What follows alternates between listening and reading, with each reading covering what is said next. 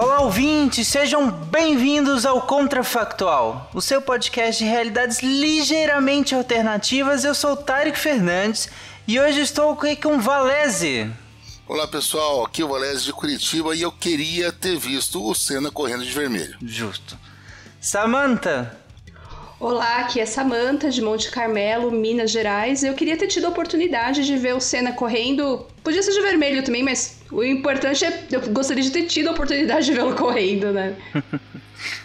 e Yuri? De Yuri de Uberaba e hoje não, hoje não, hoje sim. Boa, né? Clássico. Boa, essa foi boa. Eu não consegui pensar em nada. E pelas aberturas e pela capa deste episódio, vocês já sabem que o tema é E se o Ayrton Senna não tivesse morrido? Vamos lá, gente, devagar.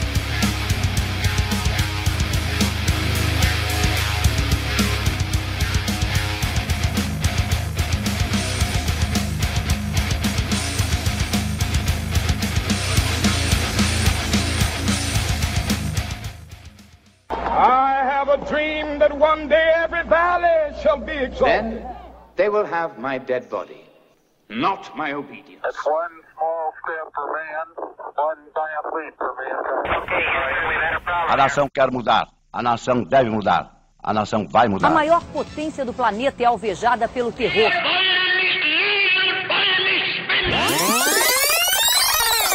Contrafactual.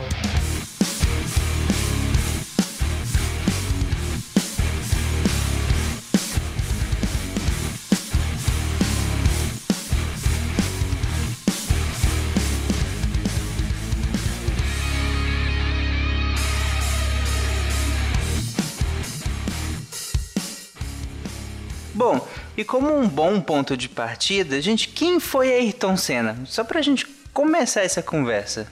Ayrton Senna foi um piloto de Fórmula 1 brasileiro, tricampeão mundial e considerado em muitas pesquisas no Brasil e fora do Brasil como o melhor de todos os tempos e em praticamente todas as pesquisas como um dos melhores de todos os tempos. Um piloto que marcou época e que infelizmente perdeu a vida durante uma corrida, o que o elevou a um patamar mais uh, mítico ainda. Uhum. E, e, quando ele morreu, pode ser considerado o auge da carreira, o, o, início, ainda era muito prematuro, como que fica? Ele morreu quando ele tinha 10 anos já de carreira. Ele já era tricampeão mundial.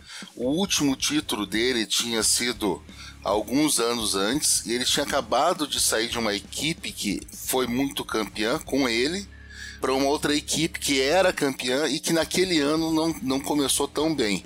Então ele tinha 34 anos. Para a Fórmula 1, essa é uma idade considerada hoje o, o, ápice do piloto, o ápice da, dos reflexos do piloto aos 32, 34 uhum. anos e tinha-se ainda muita esperança que ele tinha muito a mostrar e muito a fazer na Fórmula 1. 34 Beleza. anos é a idade do Hamilton hoje, né? Exatamente, que é o maior piloto da atualidade. É o virtual campeão já dessa temporada, né? Ok, e, e, caso, caso ele tivesse vivo, hoje ele estaria com. Senna nasceu em março de 60. Nós estamos gravando isso em outubro de 2019. Você que está nos ouvindo daqui a 30 anos.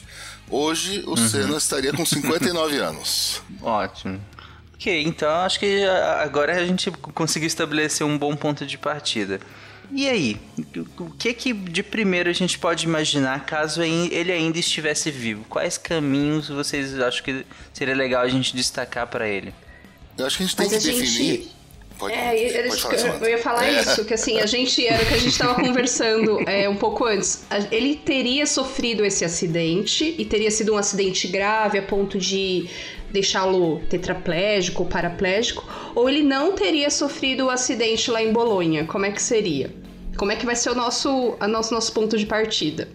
Eu sugiro, eu sugiro que a gente começa uh, a linha do te nossa linha do tempo normal e nosso universo alternativo começa no Grande Prêmio de, de Imola. Eu acho que ele até pode ter sofrido um acidente, porque esse acidente foi uma uma série de fatores que levaram à quebra da barra de direção, só que uh, o ângulo de batida dele, se fosse alguns graus diferente, ele não teria tido desfecho. Então acho que ele poderia ter sofrido um acidente e voltado na próxima corrida. É uma é, boa, também concordo também. É Sim, eu acho que dá pra gente desenvolver melhor, né? Ele aconteceu o um acidente, tudo bem, mas foi um acidente até grave pra, pra ocasião, mas que não, não, desenrolou em nada pior do que o próprio acidente, né?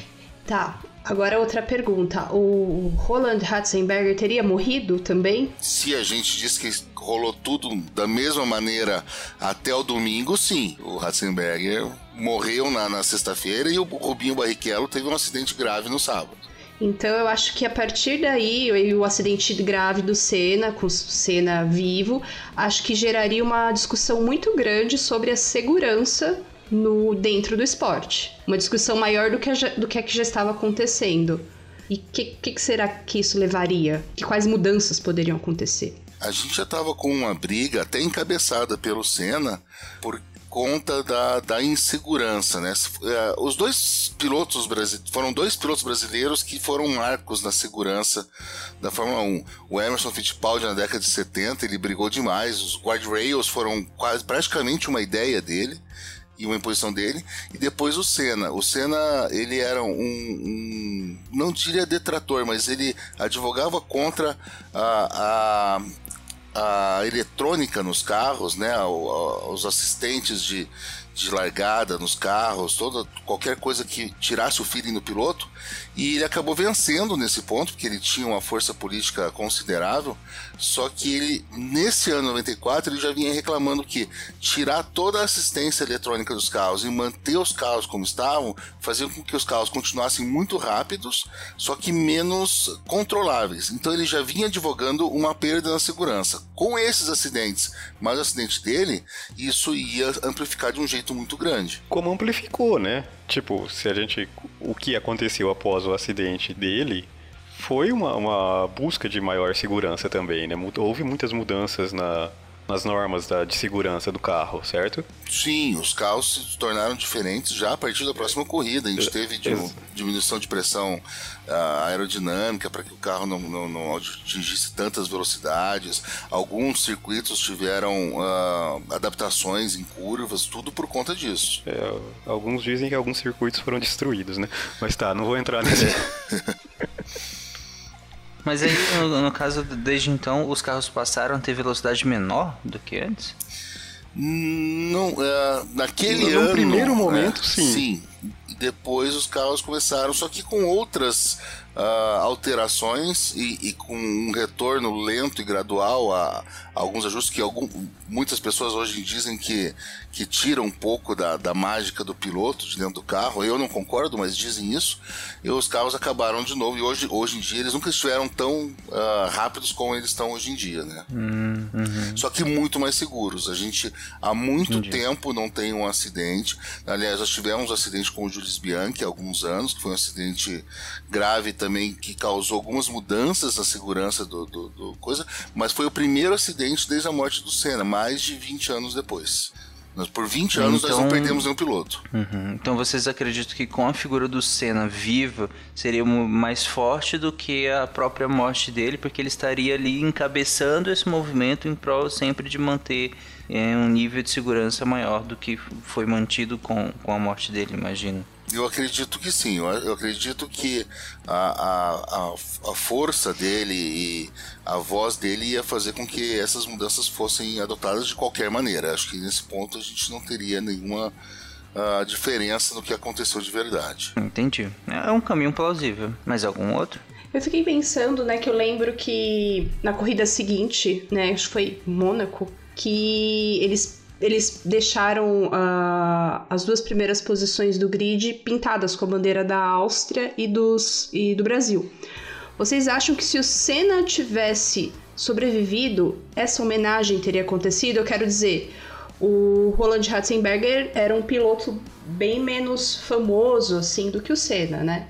O que, que vocês acham que a, a, a morte dele ia ter uma repercussão? Eu acho que talvez alguma a homenagem no, no, no, grid antes, né, dos pilotos, tudo, mas de maneira nenhuma algo tão grande. É, porque eu lembro que isso, eu era criança, isso chamou muito a minha atenção na época, que ficou os, as duas posições é, livres, né, as duas primeiras posições. É, eu li em algum lugar que, no, que o Senna na corrida de, que, que ali do, do acidente, ele estava com uma bandeira da Áustria, né? Sim.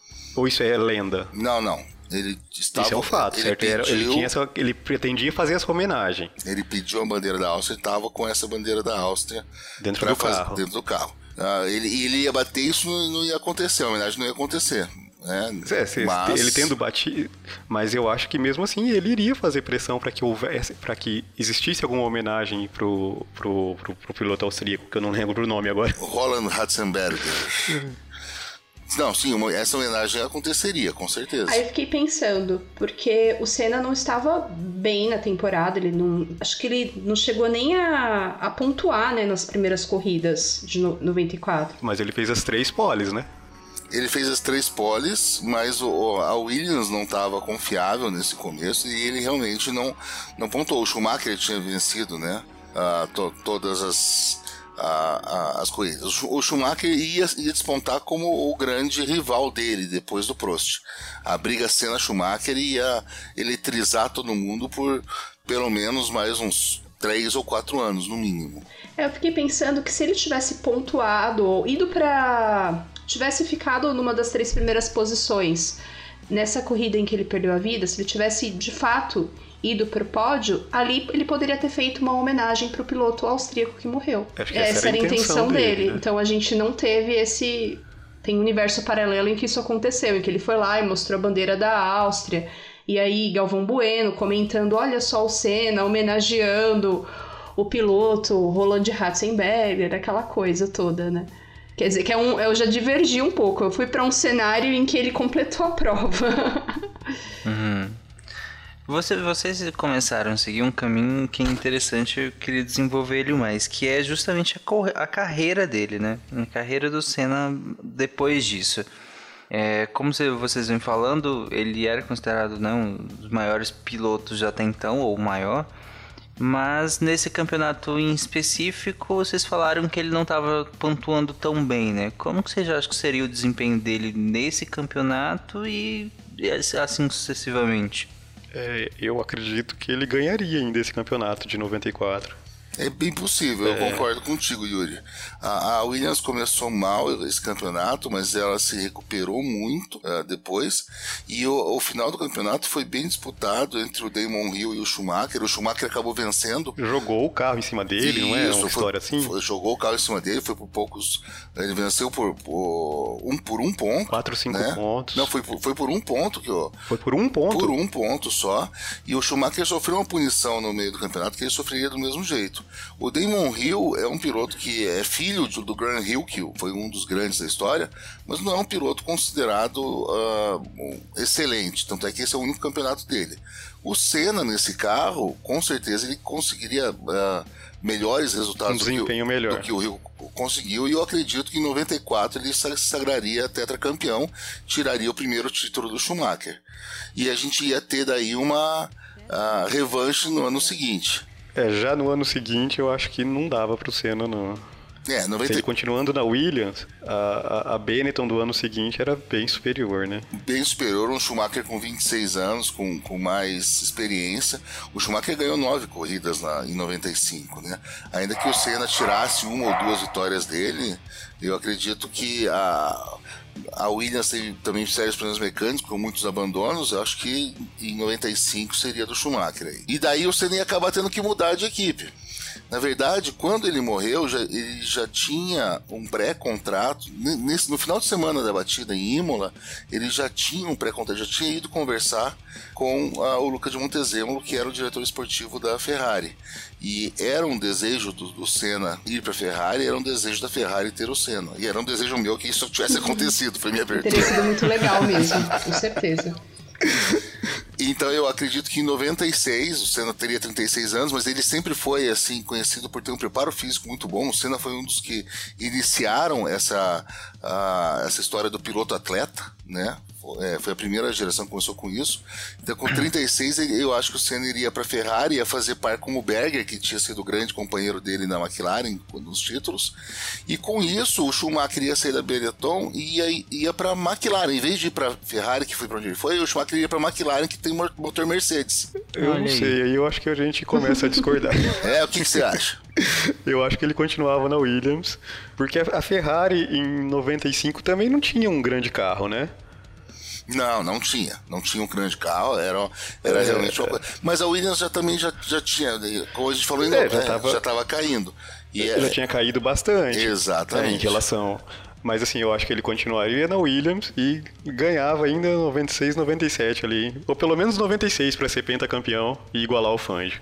Exatamente. Na minha, na minha cabeça, ele iria para Ferrari, o Schumacher iria para para a McLaren e daí sim, com a, na vaga do Senna na Williams, ia ser contratado um piloto que estava fazendo ótimos campeonatos em equipes menores e que ia correr com menos peso nas costas, chamado Rubens Barrichello. E com uma Williams. Aí. E com uma Williams boa e o Rubinho do lado do Coulter, que também é um piloto bom, mas nada disso, de repente eu acredito que o Rubinho seria campeão de 96, esse nosso cenário. Eu acho que o Rubinho. Eu concordo que o Rubinho na Williams em 96 seria campeão. O Rubinho na Williams em 96, o Senna na Ferrari, os dois brigando. Na última, na, na última prova, o, Senna, o Senna e o, e o Rubinho se batem, acaba a amizade que eles tinham, só que. e o Rubinho é campeão. Só que isso seria muito legal porque o Rubens Barrichello ele foi um excelente piloto de Fórmula 1 só que ele não foi um, vencedor, até porque ele tinha que carregar o peso de ser um Ayrton Senna. É, concordo que tinha muita pressão em cima dele de ser o novo Senna.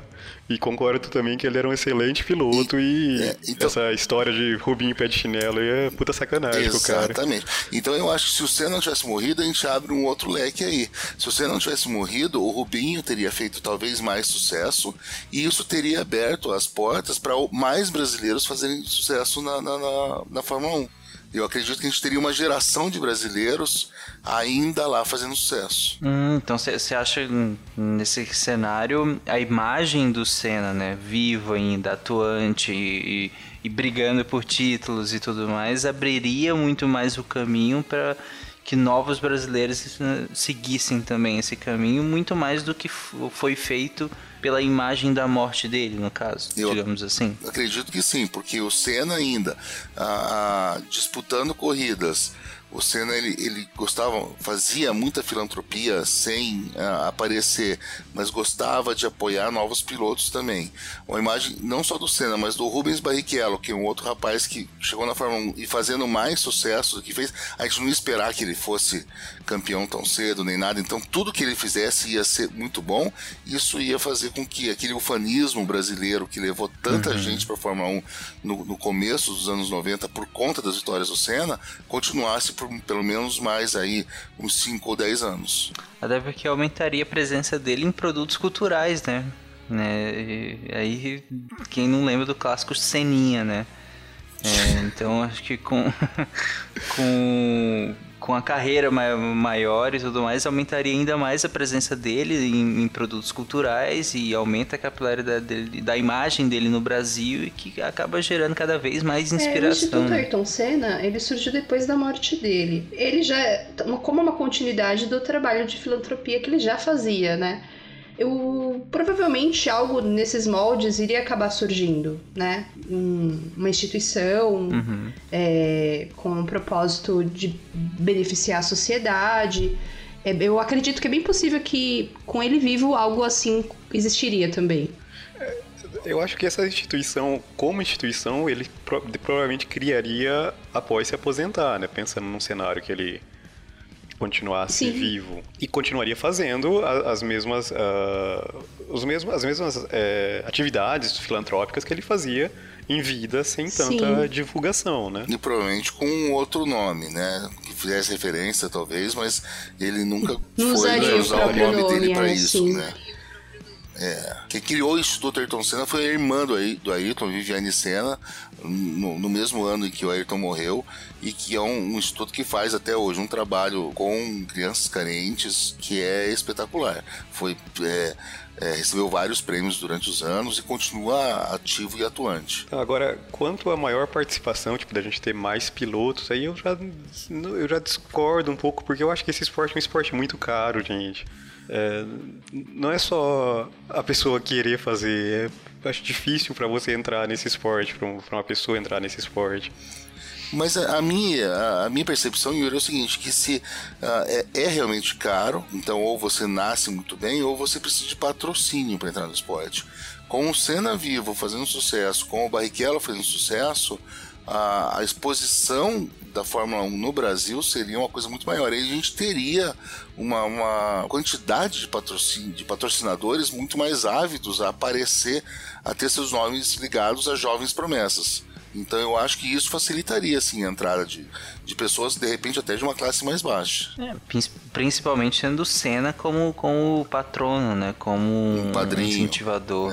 É. é. como padrinho, essa é palavra. Tá... Talvez algo vinculado ao, ao próprio instituto que ele criaria, né? É, uma parte ali. É, não sei, melhores alunos, pessoas que se destacassem, ele levaria esse, esse, essa escola de automobilismo, vamos supor.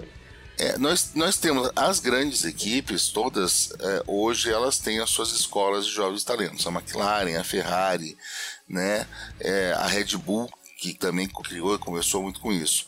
O Senna poderia ter uma escola dele ou poderia trazer, o, uma. trazer uma, né? Ele ser o patrono junto com a McLaren, ele ser o, o embaixador da McLaren para a descoberta de novos talentos.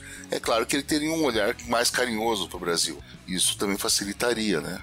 É, isso, faria, isso aí já tem mais, já concordo mais com essa ideia. Uma coisa que vocês citaram que eu fiquei, eu fiquei me perguntando é quando ele se aposentadoria? Aposentaria? Bom, aí depende.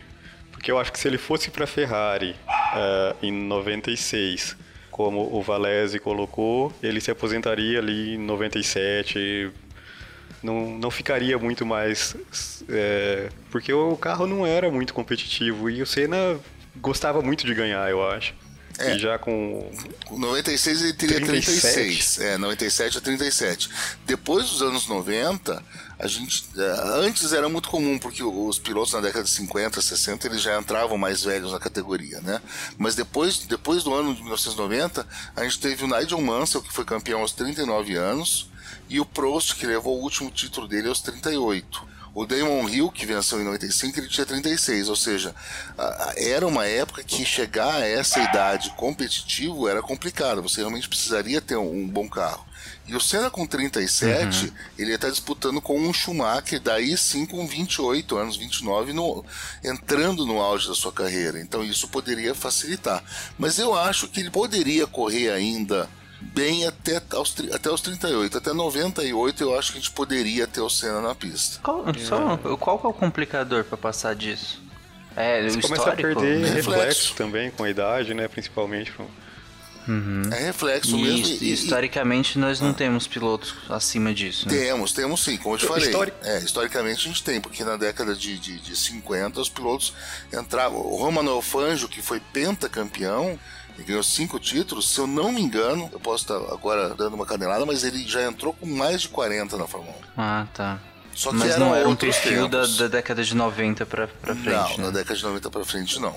Então, hoje o Coulter tem 39, 40? O Kimi Raikkonen, na, na data que nós é, estamos. Desculpa, o Raikkonen. É, o Raikkonen na, data, na data que nós estamos gravando esse podcast, está fazendo 40 anos. Mas já está também é, na sua descendente, né? É, já está o, Schumacher ele voltou a correr depois que ele saiu da, da, da, Ferrari, com 39, 30 e... O Schumacher voltou a correr em 2000 e... Se eu não me engano, foi de 2004 a 2006. Isso poderia acontecer com o Senna também, né? Não, 2004 ele saiu. De uma aposentadoria e um tempo depois ele voltaria a correr, motivado por alguma proposta, né, interessante. Será? Se fosse um, um, hiato, um hiato menor, poderia sim. O Prost fez isso, né? O Prost ficou um ano fora e voltou, e voltou e foi campeão. Porque ele tinha uma, uma proposta boa. Vamos pensar aí então que o Senna ah, em 96 ele faz. vai, vai pra Ferrari, a Ferrari tá manhaca, ah, ele não ganha nada e se aposenta na Ferrari. Em 97 ele não corre, ah, e em 98 a McLaren chama ele de volta ele com 38 anos, tivesse bem de saúde, não vejo por que ele não poderia voltar. E em, 90, em 98 a McLaren estava excelente, estava espetacular. Foi um ano de título da McLaren. Então você imagina, o Senna volta para correr um ano, o Schumacher foi para a Ferrari no, no lugar dele. Na vaga dele. Na vaga dele. Os dois brigam até o finalzinho E hum, com o Senna campeão em cima do Schumacher. Na penúltima, assim. na penúltima corrida da, da, temporada em Nürburgring, na Alemanha, que o Senna gostava, o Senna é campeão em cima do Schumacher. É, consegue daí o seu pentacampeonato, se iguala a Fanjo que, que ele queria, e daí se aposenta de vez e casa com a Xuxa. casou com a Xuxa. ok. É, eu não, eu não sei se isso aconteceria, né? Porque a Xuxa ela tinha uma vida pessoal muito regrada e muito limitada devido a toda a questão da empresária dela, né, o tipo de contrato que ela tinha lá. E a Xuxa era muito famosa, é, né, até hoje a Xuxa, mas era o auge dela, ela era, não era bem o auge, né, mas ela era muito famosa, ela era reconhecida, assim, no Brasil todo, aquela coisa. Será que o Xuxa, o, será que o Senna não procuraria uma anônima ou uma pessoa assim, uma socialite, alguém de classe média alta? Uma Adriane Galisteu? É, não, talvez eu acho que o relacionamento dele com a Galisteu não ia durar muito, não. Eu fiquei, eu fiquei pensando nisso quando eu estava pensando no, no tema do episódio. Eu acho que ia ser um relacionamento que ia ter um tempo ali, né? E ele teria outros. Acho que ele não estava pensando em, em se envolver seriamente, assim, para casar, eu quero dizer. Isso tudo é especulação, né? o resto foi é. tudo verdade absoluta. Né? Ah, o resto foi, verdade, foi verdade. Tô entrando num, num, terreno muito, assim, é, pantanoso, né, gente? O sentimento das pessoas, né? Mas eu não acho que ele... Eu não acho que ele se casaria com a Galisteu. Eu diria, Samantha, que mais pantanoso do que você imagina, até, porque o próprio Piquet chegou a fazer insinuações de que não, não seria essa a praia do Senna. É... Exatamente. Sério? Isso chegou a acontecer. É, eu acho que, que, sinceramente, ele ia se casar com uma pessoa de classe média alta, uma.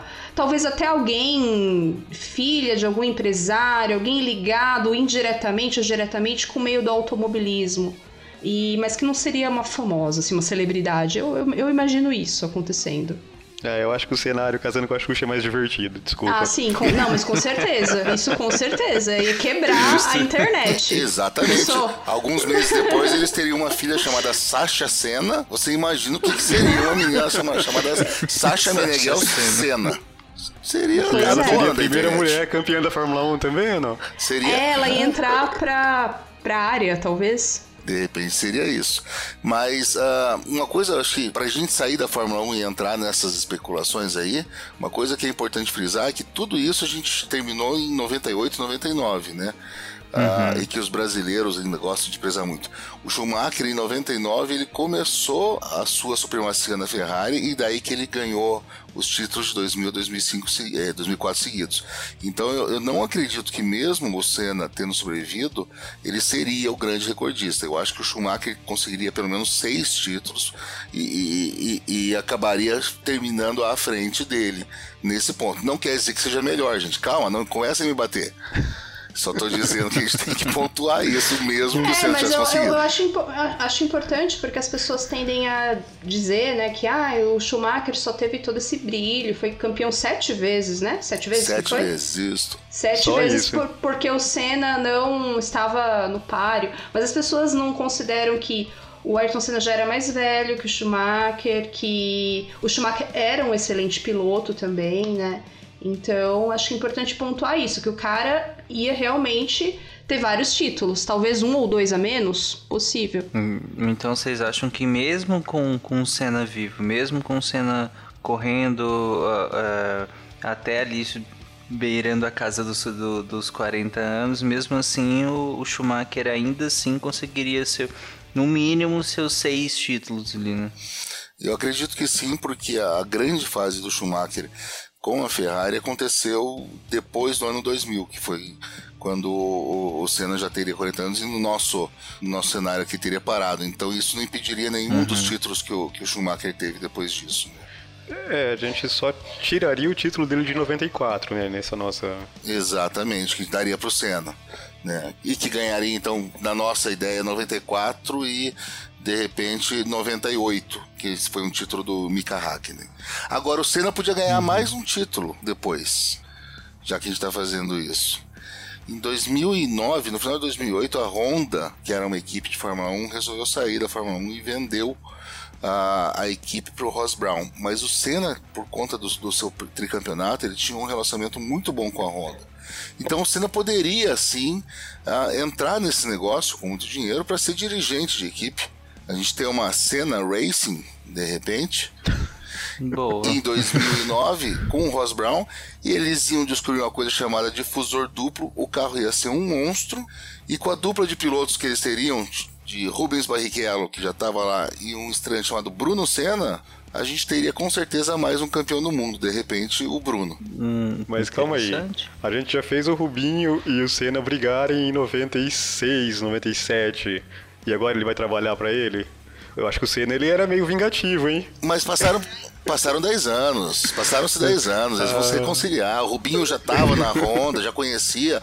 Ele, ele ia precisar de um campeão mundial para dar o, a, a, o apoio que o Bruno Senna precisava. Aí você está quase fazendo a, a Cooper Sugar de novo? É, mas com dinheiro aí, com, dinheiro da, da, da, Honda, do Ross Brown, seria uma coisa bem interessante. Porque isso aconteceu, Tarek. Em 2009 a Honda saiu, o Ross Brown, que era um, um, um dirigente, comprou, fez a Brown GP, onde correram Rubens Barrichello e Jenson Button, e foi uma, um, um, carro que no primeiro semestre ganhou tudo que podia ganhar, e isso fez com que os seus pilotos terminassem aí. O Jenson Button ganhou o único título mundial dele por, por conta disso. Então, a gente está brincando aqui na nossa cabeça que em vez do só do Ross Brown, seria uma, uma joint venture entre o Ross Brown e o Ayrton Senna em 2009. Uhum.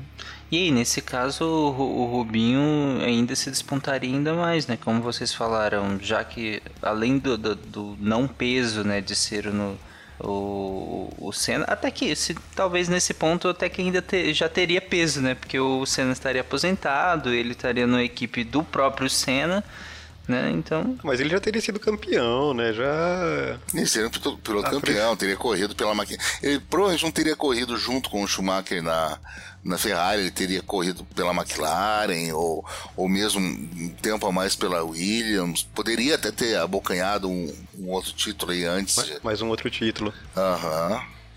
Ele já seria, talvez, vamos dizer assim, vamos colocar então, Rubinho bicampeão, só que em 2009 o Bruno Senna seria favorecido na equipe seria, teria o status de primeiro piloto e, e, seria ele, Bruno Senna, campeão. A gente teria mais um piloto. Então a gente está falando que não só o Senna teve mais dois títulos, como o Barrichello teve dois e o Bruno Senna teve um. Estão dando cinco títulos a mais para o Brasil. Uhum. Interessante, é um cenário bem legal. Nesse caso, agora que nós já estamos encaminhando para o final do episódio, como estaria o Senna hoje? Eu achei que com o sucesso da, da. Se ele realmente, eventualmente, montasse efetivamente, assumisse efetivamente a equipe, e a equipe fazendo sucesso com o nome dele, usando como marketing, né, para atrair investidores. Porque Fórmula 1 é dinheiro, né, gente? Não tem como. É, então, com, tendo esse nome, um carro, um carro, um carro campeão, eu acho que a, a montadora, a, montadora a, a equipe continuaria forte por mais algum tempo. Ele teria sido dono de equipe por mais um tempo, com patrocínios. Hoje, com, como a gente falou, com 59 anos, seria uma, uma pessoa extremamente respeitada, não só no circuito da, dentro do circuito da Fórmula 1, como no Brasil, com certeza absoluta, um, um bilionário com, com uhum. a sua. E quem sabe se ele não entraria para política? Pode ser. Eu imagino. Eita, é, um, aí é começa a entrar num terreno bem, né? Eu imagino ele com uma ideia assim, com boas ideias, vamos dizer assim, com, com ideais e tal, como a gente tem o Marcos Pontes, por exemplo. Né? O Marcos Pontes ganhou aquele status de herói famoso, astronauta brasileiro. Uhum. Eu acho que ele talvez fosse por um caminho semelhante ao do Marcos Pontes. Eu acho. Eu é, eu gostei que você citou o Marcos Pontes, Samantha, porque o Senna tinha esse viés de direita, né? Ele era é. um, um, grande fã, um grande amigo de Paulo Maluf. Então, se ele realmente enveredasse por esse caminho, ou mesmo que ele não colocasse o nome dele na disputa, ele ia estar sempre associado a candidatos de direita. Mas uma direita mais moderada, uma direita mais uh, visando o jovem e a, a melhoria da qualidade de vida brasileira, eu acredito. Uhum. É, é o que talvez. Me perdoem a analogia, mas talvez o Luciano Huck de hoje. Eu acho que sim, acho que é uma, uma boa. Nossa, gente, tá ficando muito triste isso aqui, desculpa. pois é, eu, eu, eu pedi desculpa é, mas a gente tem, que, tem que tentar especular com, com doses de realidade, né? Ah, não, gente, vamos. É, Yuri, eu sinto muito, mas é que a gente tá falando daquela velha história de que não morreu cedo pra se tornar herói e viveu o suficiente pra se transformar num vilão, né? É. Sim. Pô, Eu, gente, eu assim, imagino assim que vocês sim, machuca, até gente. porque ele veio de uma família privilegiada economicamente, assim como o Hulk também. Então eu acho que ia ser ali bem. iam ser até amigos os dois, assim, pessoas bem próximas, aquela coisa. Aqueles desafios, aquelas coisas que o Luciano Huck faz no programa dele, ia ter talvez até uma parceria com o Ayrton Senna, por que não, né? A Fundação Ayrton Senna está aqui com soletrando, soletrando, as crianças soletrando. Ayrton Senna ia lá e ia, prêmio- ia dar o prêmio pra criança que vencesse. Eu, eu consigo imaginar isso acontecendo. Sabe o que é mais triste? É que eu não consigo discordar. Faz sentido, né? Eu imagino isso acontecendo. Bom. Eu imagino que ele teria filhos aí que estariam no final da adolescência, o Senna, né, talvez. Vamos imaginar que ele se casasse no final de sua carreira. Ele ia estar com os filhos aí de 18 anos, por volta de 18, 19. 19. É, talvez indo pro caminho da, da tendo começado no kart, indo pro caminho da, do automobilismo também. Ah, Já tem que estar quase lá, né? O Leclerc tem 20, 22, acho que ele fez, né? 22, 21. É, é. Hoje em dia, 19, eles já estariam aí na Fórmula 3, é, beirando a Fórmula 2, querendo chegar aí no, no- na categoria principal. A gente poderia ter uma nova dinastia Senna apa- aparecendo por aí. Ele ia ter uma filha que ia ser influencer, ia ter milhões de seguidores no Instagram. Meu Deus do céu, Eu gente. imagino isso acontecendo, gente. Meu Deus, eu tô preocupado que eu falei a cidade onde eu moro no começo, o pessoal vai me pegar de um jeito. Infeliz... É. Ah, É aquilo, né? A gente tem que imaginar, né, com certa. Né, o que eu tô imaginando, com uma certa ideia do- daquilo que a gente conheceu dele, né? Do que ele apresentou até os seus 34 anos, e a gente tenta transpor pra essa realidade, né? Não sei. Interessante. Agora que nós estamos já no fim do episódio, você tem algum caminho que a gente não comentou que vocês pensaram antes? E a gente acabou não seguindo? Ou a gente foi por- por- pelos mais comuns? A gente conseguiu abrir bem o leque. Ah, a única coisa que eu consigo pensar é o seguinte: ele teve esse acidente, todo mundo quase morreu. Ele saiu do carro e falou assim: Quer saber de uma coisa? Eu vou seguir o conselho do Dr. Sid Watkins, que era o médico da Fórmula 1, e vou pescar. E teria abandonado de vez a carreira da Fórmula 1 e se tornado um empresário ah, do ramo, sei lá, alimentício ou de transportes.